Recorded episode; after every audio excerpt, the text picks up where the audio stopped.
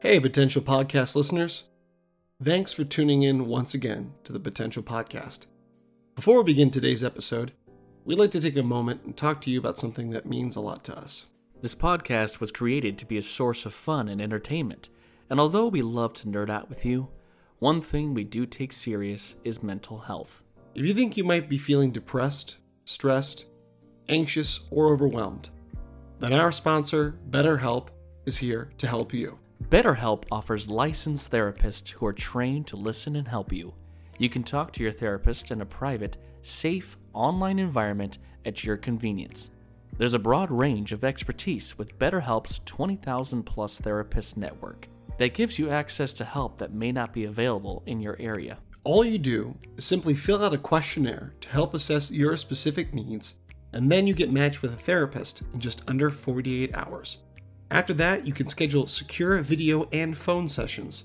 Plus, you can exchange unlimited messages, and everything you share is completely confidential.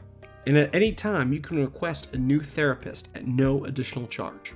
Join the over 3 million people who have taken charge of their mental health with an experienced BetterHelp therapist. Our listeners will get 10% off their first month at betterhelp.com/potential. That's better H E L P dot com slash potential. Once again, that's 10% off your first month at betterhelp.com slash potential. Take charge of your mental health with BetterHelp. And remember, know your potential.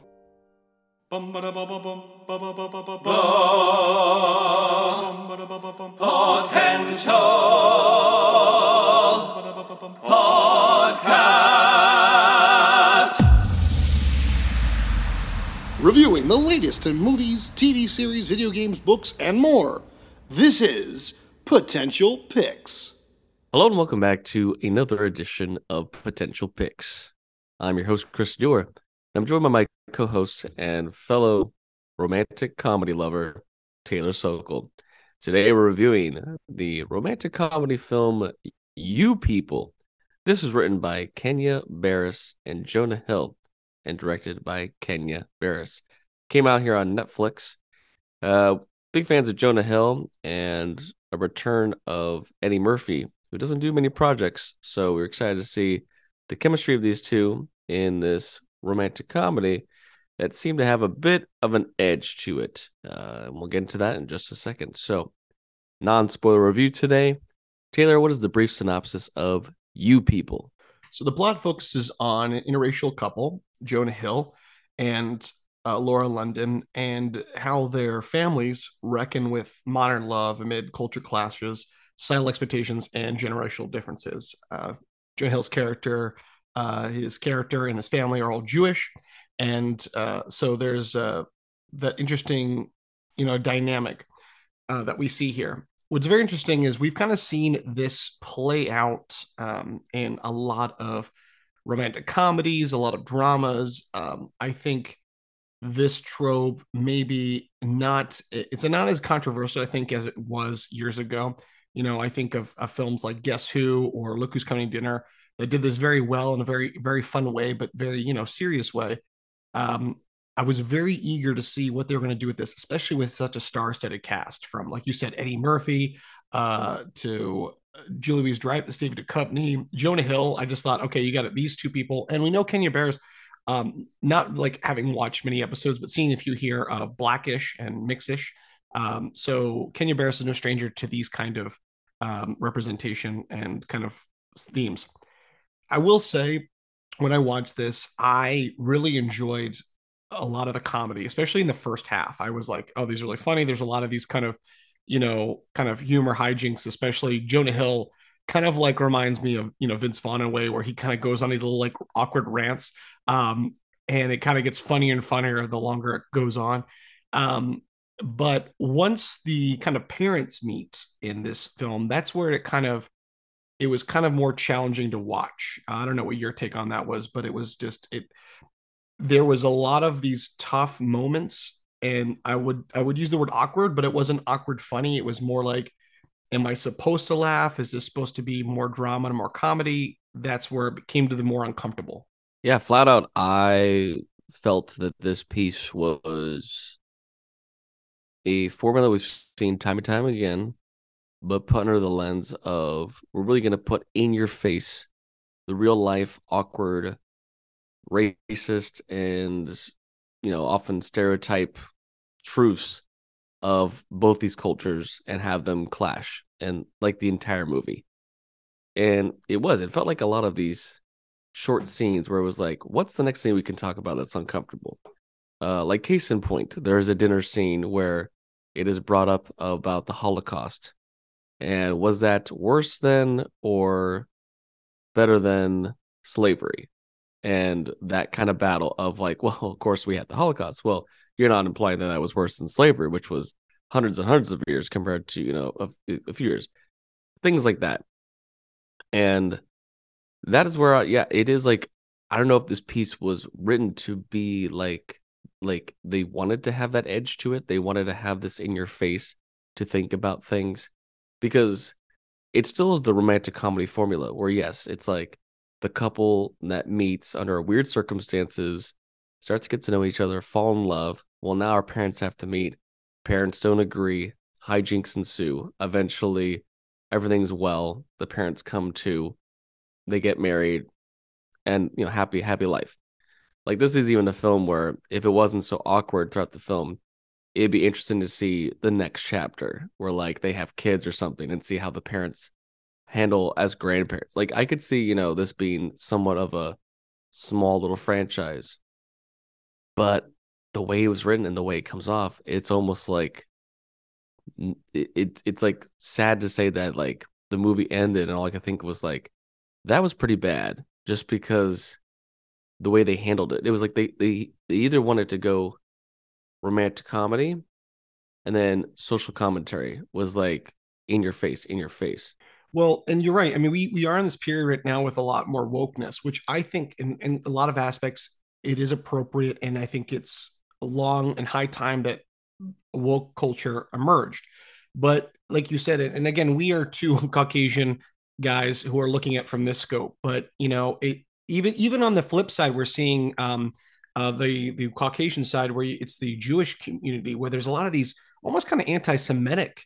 You know, there's these like kind of too many of the tropes of being Jewish, and it was like kind of played for laughs, which but it was it was a shame because I felt like even like all these scenes where Julia Louis Dreyfus, amazing comedian. I mean, from Seinfeld to Veep, everything she's done, and here it, she just played this really ignorant character that it was almost she it was too far to the degree where even and then especially with Eddie Murphy, they they had these two extremes where it's like they weren't playing into their comedic chops, and it, it was kind of a shame, especially even.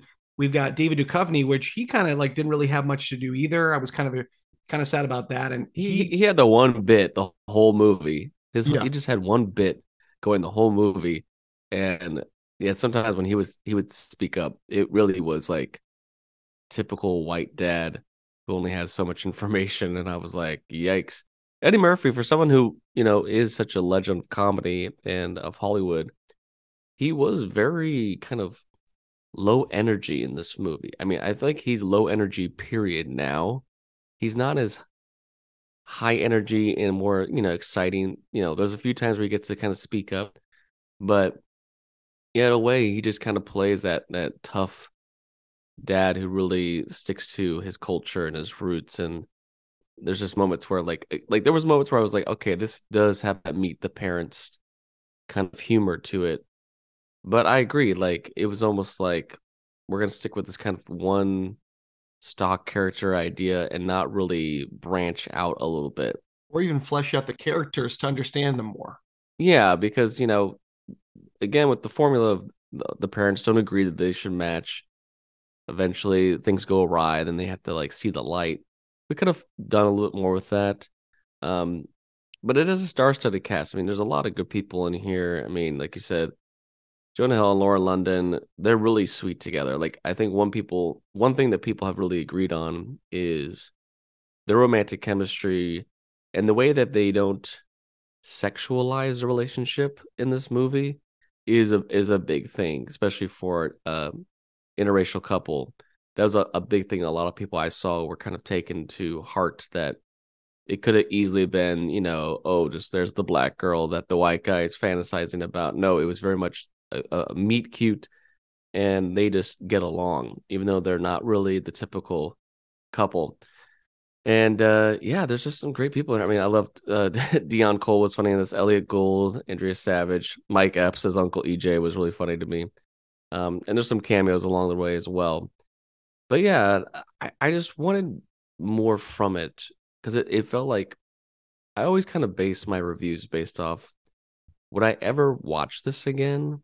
And when the movie ended, I was like, probably not. Because although I did laugh several times because there was funny moments for sure, the way it made me uncomfortable is not enough for me to really like want to give it any more juice. And you're right. We're looking at from a Caucasian lens. I'd be curious to know people from an African American lens what they vibe with this movie if it was painted more for them or they felt like it was an even amount on both sides. Who knows?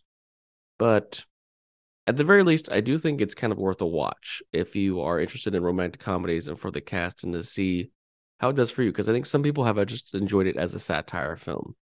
So for me, you people, although it's a great cast and there was some enjoyable moments, it was awkward, uncomfortable, and I think it was a little just pushy with some of its uh, dialogue. I'm gonna give you people like like a six out of ten. Yeah, I will add to that. I did enjoy the unique transitions and the music choices of it. I thought that was very unique, especially kind of highlighting uh, LA and that, you know, being originally from there and whatnot. Uh, for those people, kind of a love letter to LA. Uh, so, but I agree for everything we're going to talk, talk about, it's going to sit with me at a six, six out of 10 as well, unfortunately. But again, that was our take. Give us your thoughts on it. Again, you know, we are just one opinion, uh, but you can check out You People on Netflix streaming now. And that was this edition of Potential Picks. Thanks for listening to the Potential Podcast. You can follow us on Instagram and Facebook at the Potential Podcast or on Twitter at the Potential Pod. Or you can email us. Send us your positive feedback and thoughts, suggestions, and more through our email, thepotentialpodcast at yahoo.com. I'm your host, Chris Dewar. And I'm your host, Taylor Sokol. Stay tuned for more episodes on pop culture, entertainment, and nerdom. And remember, know, know your potential.